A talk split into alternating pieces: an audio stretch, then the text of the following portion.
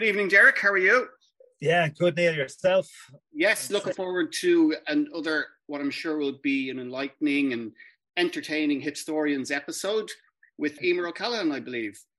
Yeah, indeed, and really, it's a, it's a it's a book I think is very important, and I think it's a book that's going to tell us that was written really by chance, a, a, message from the gods or the stars to to writers. I'm really looking forward to, to hearing about it because it it paints a really accurate portrait because it's not necessarily based all on memory. This is a diary from from the time. Um, what is the name of the book, Derek? It is Belfast Days, and it is about being a teenager in Belfast in 1972. Right. Well, I was born in 1971, so we're, we're of the same age bracket, but I'm more interested in listening to what Eimear has to say rather than listening to me prattle on. And with that, ladies and gentlemen, introducing Eimear O'Callaghan. Good evening. Good evening. Welcome. Now, Derek obviously has uh, introduced yourself and, and your good book there. Eimear, can you tell us a little? You're going to read a little bit from it for us. I'll, I'll, read a little bit, maybe just to start to give you an idea of yeah. the time we're talking about, the sort of place we're talking about. It's set in 1972, which was the worst year of the 30 year conflict in Northern Ireland. As you know, over 3,000 people died during the Troubles, but about 500 of them died in that particular year. Which, looking back, it's it's horrendous. You're talking an average of 40 people a month so the mm. scale of that is it's, it's hard to imagine nowadays. I, I grew up in West Belfast, nationalist West Belfast, Andersonstown, which a lot of your listeners will have heard of. I was the oldest of five children, and I the only girl. I had four brothers, so a lot of my time I'd have spent writing my diary. It was the thing I did in the evenings. When you have to remember back then, teenagers they didn't have Instagram, Facebook, Snapchat, none of no social media. So I suppose we a lot of us kept diaries and maybe that was our way of not talking to each other, but having an internal communication, really an internal discussion. This is an entry from the 14th of May, Sunday, the 14th of May, 1972. I got up dreading the newspaper's headlines. The death toll from last night is seven. I went over to Mass. The road was littered with glass, bricks, stones, etc. When we came home, Mummy and Daddy decided to go to Cooley. My mother's from Cooley in County Louth. They'll get peace there and get their heads showered. John, my brother, and I stayed at home. I intended doing some maths revision, but I didn't succeed. I couldn't settle amid the shooting and the bombing. It was terrifying to know that there are other human beings at the receiving end. There's trouble on the Donegal Road. The M1 motorway is closed. There's trouble in Ballymurphy, trouble in Andersonstown. We watched the news, still listening to the shooting. A 17 year old boy, a Protestant, and a 13 year old girl, a Catholic, both shot dead. The paras have moved in to clear the area, we're dreading the consequences. At 11, I go to bed and pray for peace. So that's one entry from an ordinary Sunday in May in 1972, written by me as a 16 year old at the time. That is wow. just absolutely shocking to hear. That it's hard to believe that this was happening in this land. It's it's like somebody writing it from Ukraine today. Mm-hmm. Yeah, and, and I look at the news coverage of places like Ukraine, of Syria, and you see children out playing in the streets. Um, in Palestine, you see children playing football, girls and boys running around, and devastation around them. And you think, how can that be happening? How can they do that? And yet, when I discovered my diary, I realized that's the sort of life that we were leading. We were just getting on with life, doing the normal things while there's absolute chaos and carnage around us. But clearly, you were you were at 16 years of age. You you were conscious of the sheer brutality of it. You mentioned in that excerpt there that a couple of teenagers were killed. Yeah, and that and that was that was very common. I suppose I have to say I came from a, quite a political house. My parents were involved in the civil rights movement. My father would have been among the founding members of the SDLP. So we were always aware of what was going on. We were listening to the news. We were following, just aware of what was happening, and, and I suppose encouraged to have an interest and a concern for what was happening. 1972, I think the defining moment was Bloody Sunday yeah. Bloody Sunday happened, and I wouldn't have been the only one who suddenly became aware that all of us were vulnerable, that being young, being innocent didn't spare anybody. And I think that was a terrifying moment of realization. It's a moment when you realized that the troubles, they're here. Any of us can be impacted by them. Because I'm a young girl, it doesn't mean I'm safe. Lots of, of teenagers were killed in the troubles. So, but before Bloody Sunday, what, what was the sense then that you weren't at as much risk, that it was just you know, in, in the wrong place at the wrong time? I think before Bloody Sunday, I mean, the, the Troubles officially started 1969 is the date that's that's always uh, cited, 1969, and we would have been aware, I would have been aware certainly of the sectarian violence happening in the Falls Road. Uh, I had two elderly aunts who lived at the lower falls near what's now known as the peace line, in other words, the sectarian interface. So when you know houses were being burnt down, we became aware that we lived in an abnormal society. But we, but we didn't prey on our minds. It was all happening somewhere else. There were protest marches. There was a low level of violence. I mean, there had been awful atrocities in the months before. Internment happened. The pre was introduced the previous year. I suppose that brought violence to our doorsteps in terms of rioting, street violence. That was in August 1971, and our community began to be impacted directly. But there wasn't that same sense of of of terror. I think that came with the start of 1972 and, and the increase in violence.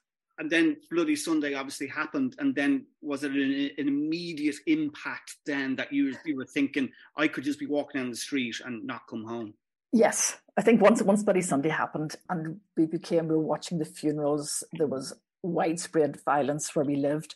Our school life became disrupted. Public transport would be taken off, and rioting was just a daily occurrence. The army were very visible in the streets. So life wasn't normal after that. It just wasn't for many years. And presumably now, like you would have known people in, in school who would have who would have joined the provisional IRA. I didn't at the time. I didn't at the time. Um, I remember there was one girl um, who had joined under who was convicted of armed robbery or something. See, we were young. Mm. We were still talking about 16 year olds. But people talk about the IRA and what the IRA did. And the reality is that the IRA were the people around us. The IRA came from our community. They weren't people who came from anywhere strange. They didn't come from outer space. They were people who went to the same church as us, went to the same schools, walked the same roads, went to the same shops you know, so it, just the whole community, you became involved in something and were just carried along by it, and your life was adapted as you went along. You know, you adjusted. To, to me now, the, the IRA, I don't have any major political affiliations one way or the other, but you see the iconic images of the masked men with guns at, at these set up checkpoints at the end of streets, and they, they look pretty scary. They look like, in, in some popular imagination the bogeymen, but they weren't to you. You you knew these guys. We we knew them. They were we, and at that stage, uh, the troubles they were seen as the protectors of our community, because sectarian violence was rife. I knew three people who were killed in that particular year by loyalists.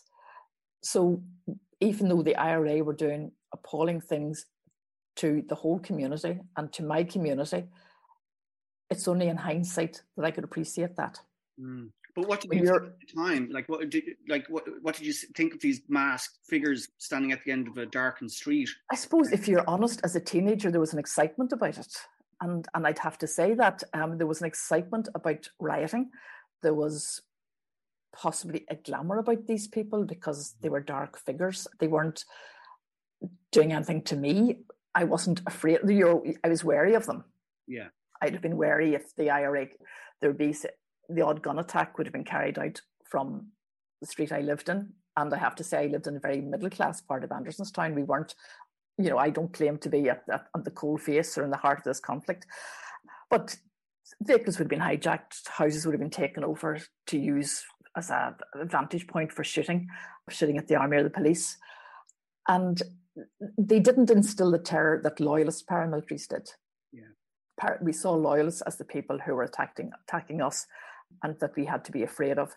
And whereas in the past we were told that the army had come in to protect us mm. after the violence of 1969, um, and to keep the two communities apart, Bloody Sunday changed all that, changed that perception of the army as protectors. They became part of the of the problem. What did you feel? Uh, when you walked down the street and you saw a British squaddy? Presumably, it was intimidating. It was intimidating. Were they? Um, yeah. you're, you're, going to school. Were, much, sorry, sorry, Eimear. Presumably they weren't too much older than your good self. Exactly, exactly. but at that time, I wasn't thinking there's somebody who's 18. Um, you saw somebody with a rifle crouched down on the street, pointing a rifle in your direction, or a Saracen armored car would drive past you with rifles out through the window, and it instilled fear in you. It was frightening. It was frightening. Yeah. And same with the police. Then you'd view, the, view them the same. Exactly the same. The police would have been very low profile. Um, by the time 1972 came, it had become the military were running, ruling the streets. It wasn't the police. The police were there very much in the background. Police patrol would be accompanied by soldiers, but the police had taken a backwards step, definitely. Um, it was very much a militarized society that we lived in. There were huge army encampments throughout Andersonstown army bases. I mean, at one stage later in the year, after Operation Motorman, when the army came in to break up the areas that had been taken over by the IRA in the no go areas in Belfast and Derry, the army became encamped in the schools in our area. So you had places that became forts. They were known as Silver City as a fort, Fort George and Derry. They were just army encampments, huge corrugated walls around them, lookout posts, barbed wire along the top. There were fortresses in the middle of your of your everyday life. You know? It sounds so bizarre. It sounds. And so all the security bizarre. forces essentially were divided along sectarian lines. I mean, the, the RUC was essentially a, a, Protestant force. The army obviously was the British, and okay, they wanted to be mixed there. And then the UDR that came after the specials. That that like there was about twenty percent, I think, Catholics represented at the start, but that went down to about five percent. Well, right? once they became once they became targets for the IRA, that yeah. went down. And we grew up, you know, in a society where you didn't know policemen. You didn't go to school with people who joined the police force. It just it wasn't done. There was an exception who had joined the RUC. So so you had no connection with your your local police force or police service, as it came to be called. And I, I think what the, what astonished me when I found the diary was to discover how normal our life was in the middle of all this. It sounds ironic to say it, but we were living a very normal life in the midst of this madness and mayhem. Yeah. Yeah. So the diary puts it in context for you then. Yeah, um, maybe I should explain how I found the diary. Um, yeah, it's good. I, yeah, I had I had worked as a journalist for nearly forty years, and I left the BBC in two thousand and ten. And I was clearing out the way you do clear out after a big shift in your life. You know, it's like moving house, moving, changing jobs. And I found a briefcase that I actually was given when I worked in RTE. It was a press pack, a briefcase that was given during the Pope's visit to Ireland in 1979. And the journalists were given these lovely cream briefcases. And I opened it, and in the middle of all the stuff that I'd piled in over the years, I found a red diary, a diary covered with red butterflies. And I thought, what's that? Oh, that's the diary I used to write. And I opened it, and it's full from page to page, schoolgirl handwriting. And 1972 and I thought, wow, because I'd forgotten about the diary. Um, if you had said to me, Did you keep a diary in 72? I would have said, Probably not. Maybe I did, maybe I didn't. And at that time, I was working with the Bloody Sunday families. It was on the eve of the Savile report coming out. And I obviously looked to see, did I record anything about Bloody Sunday? And I did. And I was shocked to see the detail. If you like, I can re- read an extract from that. Please do. If I can find it. Because Right, Sunday, January the 30th. I got up early because everyone was going to Cooley. Again, this is where my grandparents lived. Um, I decided to stay at home with my brothers. Mummy and daddy didn't get going until late. There was a bomb in the M1. It was closed. They were stopped and searched four times. I spent the afternoon supposed to be studying, but couldn't settle. There's a big Northern Ireland Civil Rights Association demonstration in March planned for Derry. I was hoping it would go off okay. However, in tears, we saw the six o'clock news. Paratroopers shot 28 people at it, 13 of them dead, including young boys. The army came on television and told lie after lie, accused people of being bombers and gunmen.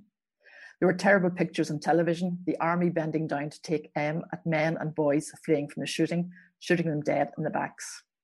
An Italian reporter came on and called them murderers. A father and son fleeing with their hands above their head were shot. A boy and girlfriend the, girl was shot, boy went to help her, they killed him. Now, it wasn't actually a girl shot, but again, this was just what I saw on the day. I've never been so heartbroken and hopeless in my whole life before. I'm sure everyone is full of hatred for the army. It's certain there's going to be serious trouble. So that's as a 16 year old, you know. That's extremely right. detail for, for a 16 year old. It's for 16, and to say the army came on and told lies after lies, telling yeah. people, calling people bombers and, and gunmen. Like as a 16 year old 40 years ago, we could see it, we knew it, and yet it has taken a lifetime for those families to be cleared, to, have the names of their loved ones cleared. You know, so it, it was. It, mm-hmm. Sorry. Sorry for interrupting. Uh, go ahead, Eimear. Sorry. No, no, that's. I think I've just finished what I was going to say there. You know. Yeah, sorry, sorry. Just have so many questions bubbling up. Like the diary appears to have been sounds like it was written by a veteran reporter. well, I didn't know at the time. At that stage, I thought I was going to be a social worker. I didn't really know what I was going to be, and I kept thinking I'll be a social worker. And the absence of anything else, was quite a few years before I decided to do journalism. But I kept scrapbooks during those years as well. And I recorded every shooting, every bombing, photographs, statistics. So I think I had that nerdish interest in what was going on, an obsession with what was going on, which probably stood me in good stead years later when I did get into journalism, you know. So the interest was there. But I think what I was trying to say there earlier was in the midst of all this, those extracts that I've read were very violent. There are other days where I just talk about becoming obsessed with the idea of getting a pair of navy trousers. I don't know why I wanted them because there was no social life. You didn't venture outside your own area. You didn't go to pubs or cinemas or it was just too dangerous. Even going shopping was risky at that time. But I became obsessed with getting a pair of navy trousers and hounded my mother to take me into the centre of Belfast. And going into the centre of Belfast, the IRA were setting off bombs left, right, and centre. You were it was highly dangerous. But it only when I read the diary, I was struck by the selfishness of teenagers. Um, you're so caught up in your own world. I mean, what parents like mine were going through raising five children in that environment. A daughter who just wants a pair of trousers and has teenage tantrums because she doesn't get them. There was one particular day my mother promised me, Right, I'll take you into town when I come home from work. She worked part time and I waited for and waited for and she didn't show up. And she eventually came in about five o'clock and I was, you know, I thought we were going into town. And she had actually got caught in a gun battle on her way home from work and couldn't, had to take shelter on her way home. In that gun battle, a mother of 10 was shot dead, who was out shopping. It could as easily have been my mother. And yet, all I was concerned about was I didn't get out for the trousers. Now, in the diary, I cursed the IRA. I said, curse the IRA for detaining my mother. But my only concern was the trousers. And it's it's it's it's, it's sobering and it's it's it's humbling to see uh, how children, how teenagers are so involved in their own lives. We obviously thought we were invincible. And I think teenagers probably still do. And yet this was happening all around us. It's very emotional. Like you're, you're, you can, you know, it must have been a very difficult thing to do the book. You're, you're reliving that because you've you've expressed it in such vivid detail that you must you must be right in that space when you when, when you're reading out these excerpts. It, it was very difficult. I mean, I, I didn't set out to write the book. Um, when when I found the diary, I uh, I wrote a piece about the Savile inquiry after I found the diary, just with the extract about Bloody Sunday, and saying, "Look, I saw this forty years ago," um, and the Irish Times published it. And I was working as a freelance at that stage, and it was picked up by BBC Radio Four and they interviewed me about the diary then one morning and i got a request in from a publisher in london had i ever considered writing a book and i was saying no. So that's how it came about. Now the book took another couple of years and i was very lucky then when i did it that merrion press conor graham jumped on it and published it. But it was a hard book to write because i had to read the whole diary first and it was a whole world that i had forgotten. Yeah. and they say with the benefit of being 40 years older having children of my own mm having left Belfast and being able to see the violence that had been um, inflicted on my community by the IRA, as well as by loyalists, as well as by security forces, just give you a totally different perspective on the close-up perspective I had as a 16-year-old. It's yeah, incredible sure. stuff, Eimear. It really is. It's just so personal. You're, you're not a you know a journalist who grew up in the midst of this. It's it's you're kind of reliving it, as Derek said there. I mean, you're yeah. you're a little bit emotional now speaking to us about it. Yeah, no, it's it's it's hard, um, and uh, because I wanted to make well, it, it was con- it's contemporaneous. So as you say, it's not done with it's not memory playing tricks. Um, I think the only trick that memory has played is that I had forgotten how awful it was. Yeah. I don't know how the brain works that it trains you not to remember all this. You know? um, I was shocked to remember it. Um, I was disturbed for my parents, my family, my friends, myself. I recorded so many deaths, maybe as a footnote soldier shot dead, man shot dead, woman shot dead. Sometimes I'd give the details depending on how much information had come in on the late night news, because as I said earlier, we didn't have the 24 hour news sources that we have now. So you waited every morning to hear what had happened overnight. But I went back to cross check the details of those incidents and lost lives. And when I was writing the book, I sat maybe to four o'clock, five o'clock in the morning sometimes, going through those details and the personal, the, just to humanize what I just had as a one line man shot dead. And then you realize maybe he's father of a large family. Maybe he's somebody who has a drink problem. Maybe it's, at one stage, it was a, a soldier, um, British soldier shot dead. And then I read about this soldier. He was the father of twin girls. And all of a sudden, everything becomes humanized. Before that, were just statistics, and you realize the scale of the human tragedy that the troubles were, you know. And, and over, over what period of time does the diary cover? And within that period of time, how many deaths do you think you, you recorded? It, it, covers from the, the, 1st of January to the, to the 31st of December, and there were 500 people killed that year. I recorded I recorded them as I became aware of them. I, w- I went, I was very lucky. I escaped to France for three weeks in the middle of it, which I have actually been criticized by somebody who said, What do you know about the troubles? You went to France for three weeks. You know, I went, I was doing A level French and I went to stay with the family in exchange for teaching, trying to teach their children English. But I always say my, my story isn't the story of the troubles. I'm not claiming to be one of the most affected people. I was an ordinary 16 year old girl living in a middle class area of Andersonstown who had nobody directly in her family killed. I was very lucky, nobody imprisoned. So it's just it's my version, it's my story of, of the troubles. But you know, the 31st of December, New Year's Eve, at the end of that year, worst New Year's Eve that I've ever experienced in my life. We have no one here with whom to celebrate. Anyway, there isn't much to celebrate. At 10 o'clock, I went upstairs to have a bath and tending to go to bed. I felt though that everybody else would probably be staying up to welcome in the new year, I should do the same. There's an IRA truce ends tonight. I waited for midnight and went outside to hear if any horns were blowing, as was tradition. Not a cat stirring, absolute silence. I couldn't bear it. I started to cry. Everyone is too afraid to go out now. I hate Belfast. I went to bed and cried myself to sleep. The thought of another year like the one just gone by is too unbearable to contemplate. All I can do is dread 1973. The white paper is due out in the spring. This, plus assassinations, plus the freedom of the UDA, doesn't carry much hope of a happy new year. I just hope that I and the rest of the family are still here this time next year. Wow. And and that's how it ended, you know. So so it, it it was it was upsetting and disturbing to come across, and I'm glad I've written the book because mm. so many people have contacted me since it was published from all over the world, and so many sad stories and happy stories. Uh, I mean, I've, I've a couple of um, I said, uh, members of the diaspora have written to me talking about the impact that Belfast Days has given into their parents' lives. One man who has 13 children in his family, his siblings scattered to England, America, Australia after the mother died in 1972. He contacted me to say his nieces and nephews finally understood why their parents had left Belfast.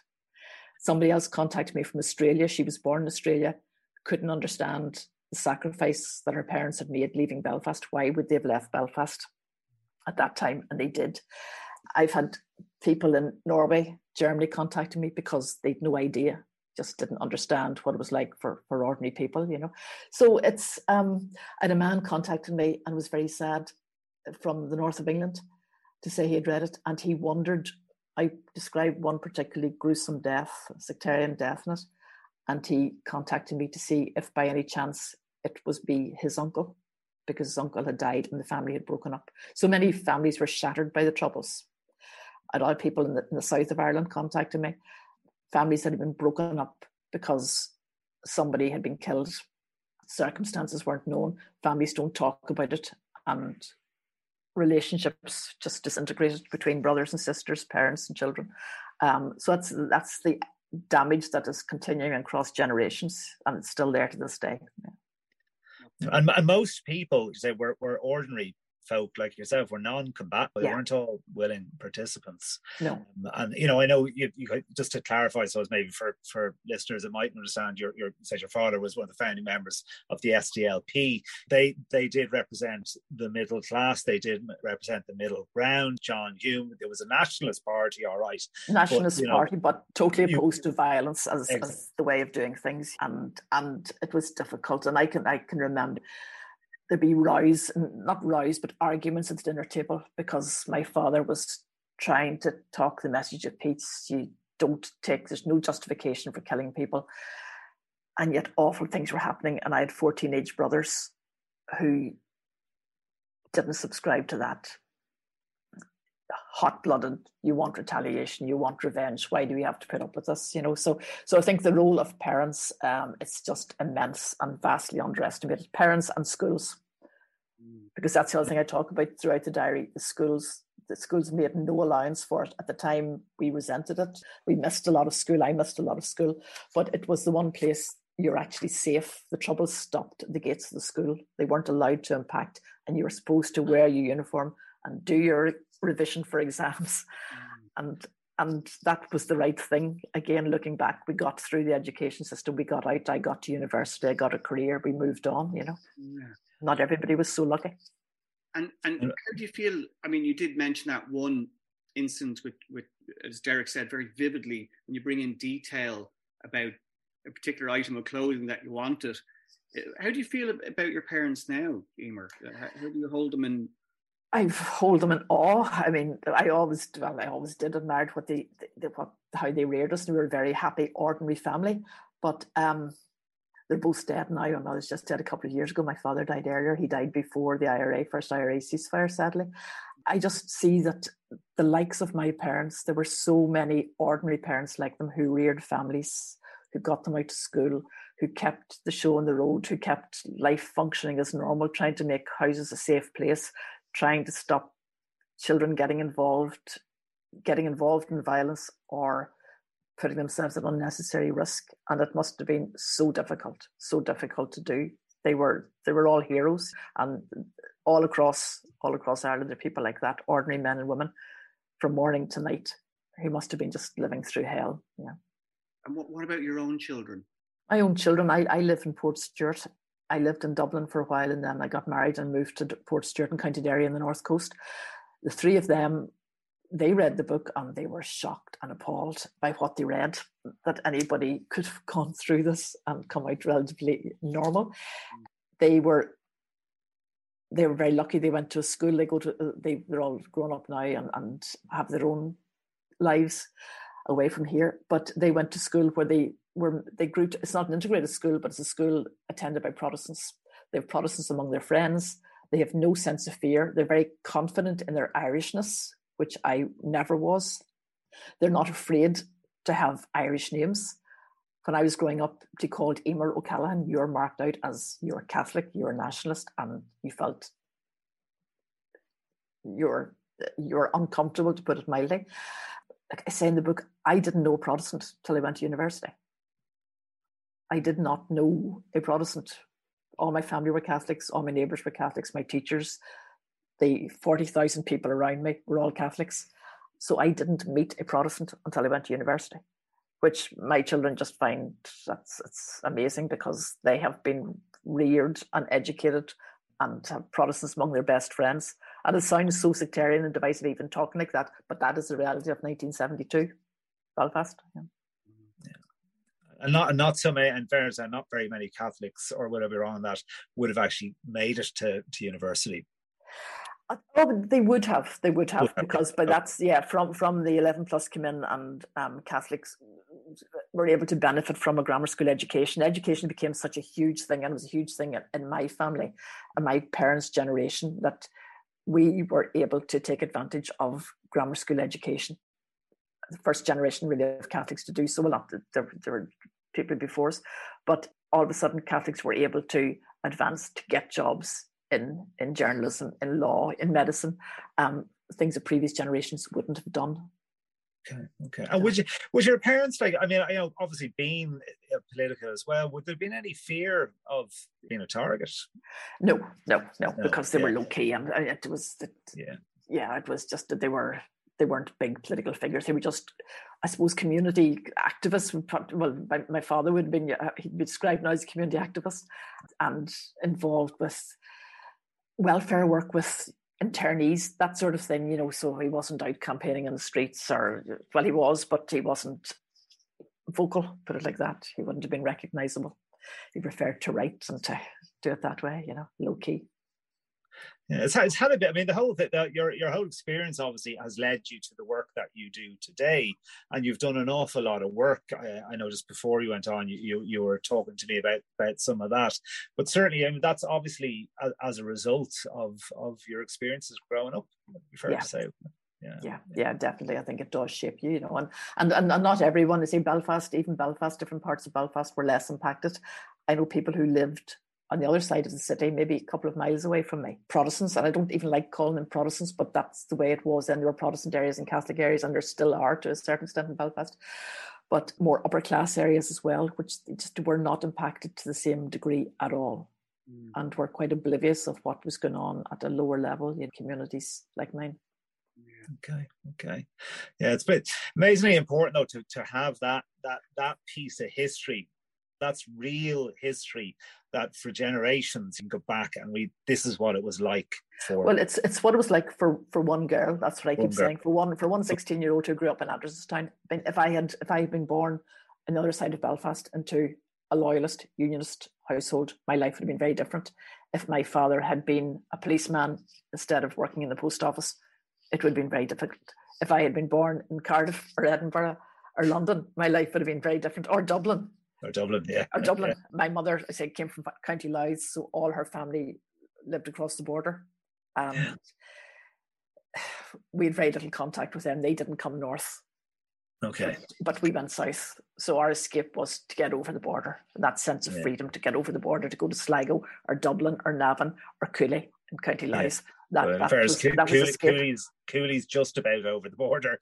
Just over the border, just over the border. Yeah, but to us, it, really to us, it represented total freedom. Yeah. But it's yeah. a valid point. We we grew up in the seventies ourselves, and I remember all I know about the North was. Do you remember the TV programs would be interrupted saying, "With the key holder of." Yeah, yeah, yeah, yeah. That's all yeah. we knew about it. Like that's we're right. That's right. Oblivious to it. The only direct, not direct uh, impact wouldn't go so far as to say that as my dad was a journalist himself, he used to travel to the north to cover race horse meetings. Right. My mother would, at those times when he went up there, that's when she would be extremely fraught at home. Yes. There would be that kind of atmosphere until his car pulled up in the evening time. And of course, as a kid, on the rare occasion that we went with him, we, would come across an army checkpoint. And it was all very you exciting, earlier, exciting. exciting. Yeah, yeah. British yeah. soldiers with their blacked out faces and yeah, and but we had absolutely no idea. I grew obviously was a teenager. I, I yeah. think I was more fascinated with a, a leather pair of trousers as opposed to ones that you would like. But that, that I, really I can relate to that because somehow, despite what the, the, the trauma and and and the devastation around you as a teenager, these are the things you, you, that mean so much to you. And in a way, yeah. maybe it was a way of coping. I, I, think it was a way of coping, you know, an obsession with following the charts, listening to the radio, um, music, even though you weren't getting out to go to see any of these, nobody was coming to, very few were coming to Belfast in terms of musical acts or anything. But you still yearned for it. And I think my three weeks in France, I had a taste of, of what real life was like. And um, it's cliched to talk about you remember the past in black and white, but when I think back to Belfast, then it's, it's black and white. It's yeah. monochrome. It was depressing, grey, grim place. I suppose fear was the overriding sense where I go to France and it was blue skies and sunshine and color and uh, a, a, different world. It was a different world. Yeah. Do you feel cheated outside of the, the big quote unquote important stuff? Just the very fact that you couldn't socialize, that you didn't have a teenage life mm. that was all taken away from you, that you couldn't experience that. No, because because I had a life and the life I had is the life that made me what I am and has given me the values and the interests that I have. So no, I don't. I'm just I just realize I'm very, very lucky that mm. I came out of it unscathed. and they say nobody belonged to me was killed. Yeah. Okay. Okay. Interesting. So fantastic. You know, it's been real, real pleasure and so, so glad you've uh, been able to share that experience. And for every, all the, the listeners out there, please do give Belfast Days a read. I think you might be surprised. I mean, very, very cute. I, I just, I, I suppose the, the, listeners can't see what we see here, Eimear. This is the, the, truth. This is your honesty, and this is this is you. You've shared yourself with the masses, and more power to you. Thank you very much for that.